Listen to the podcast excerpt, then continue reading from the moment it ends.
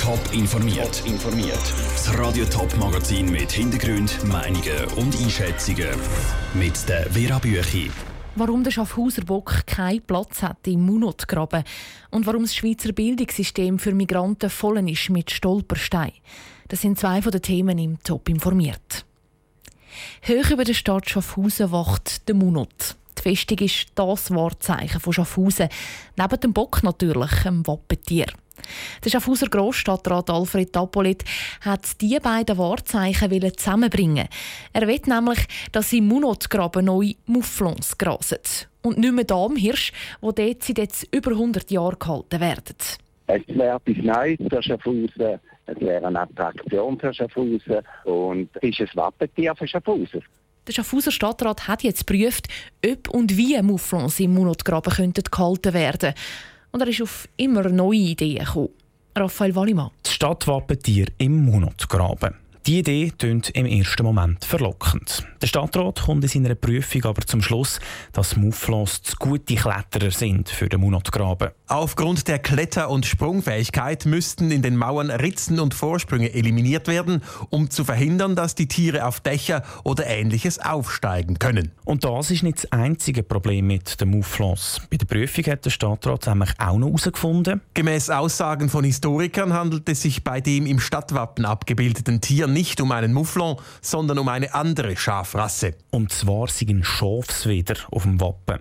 Die Mufflon-Idee kommt also nicht in Frage. Dafür ist als zweites geprüft worden, ob das richtige Wappentier, also der Schafsweder im Munotgraben, glücklich wäre. Die Bewirtschaftung des Grabens ist aufwendiger als bei den Hirschen. Es müssten unter anderem zusätzliche Ställe gebaut werden, sonst könnten die Schafe krank werden. Auch die Idee ist also vom Tisch. Weder der Mufflon noch Schaf. Warum also überhaupt Tier?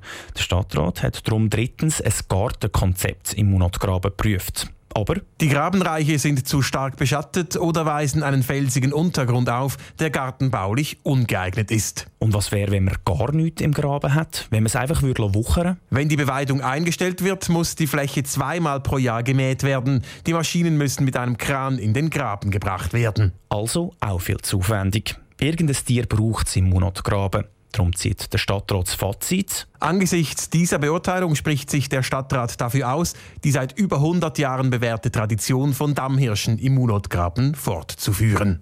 Es bleibt also alles beim Alten. Der Beitrag von Raphael Wallimann.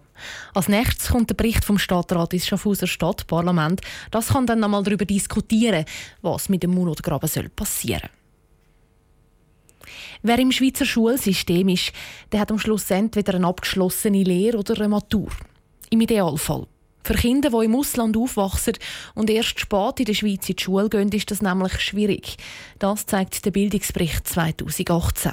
Franziska Boser. Mit dem Bildungsbericht 2018 haben Bund und Kantone überprüft, ob die sauber gesteckten Bildungsziele erreicht wurden. Zürcher Bildungsdirektorin Silvia Steiner sagt, eines von diesen Zielen sei, dass 95 Prozent von unseren jungen Menschen mit 25 sollen einen Abschluss auf Sekundarstufe 2 haben, also entweder eine gymnasiale Matur oder eine Berufsbildung abgeschlossen haben. Bei den Schweizer Jugendlichen hat man das Ziel mit 94 Prozent knapp nicht erreicht. Viel auffallender sind aber Zahlen bei den Jugendlichen mit Migrationshintergrund. Von ihnen erreichen nur 73 Prozent einen Lehrabschluss oder eine Matur. Der Befund zeigt einfach klar, dass spät zugewanderte Jugendliche mit einem Migrationshintergrund eben eine schlechtere Abschlussquote haben.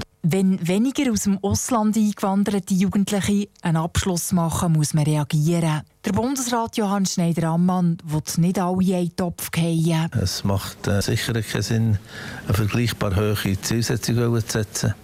Aber es ist eine Zielsetzung auch für die ausländischen differenziert. Eine Möglichkeit ist eine Berufsattestlehre. Die sollen einen niederschwelligen Einstieg in den Berufsalltag ermöglichen. So dass man ihnen auch auf eine gewisse Höhe hilft, über eine gewisse Latte hilft, sodass auch für sie äh, die Arbeitsmarktintegration mehr als theoretisch gegeben ist. Häufig liegt der Knackpunkt bei der Integration der spät zugewanderten Jugendlichen.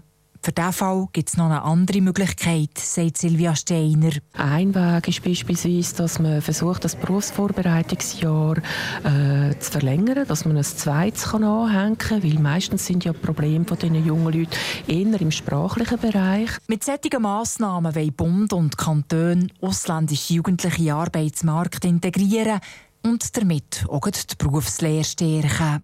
Franziska Boser hat berichtet. Der Bildungsbericht kommt nur alle vier Jahre raus, nächstes Mal also im Jahr 2022.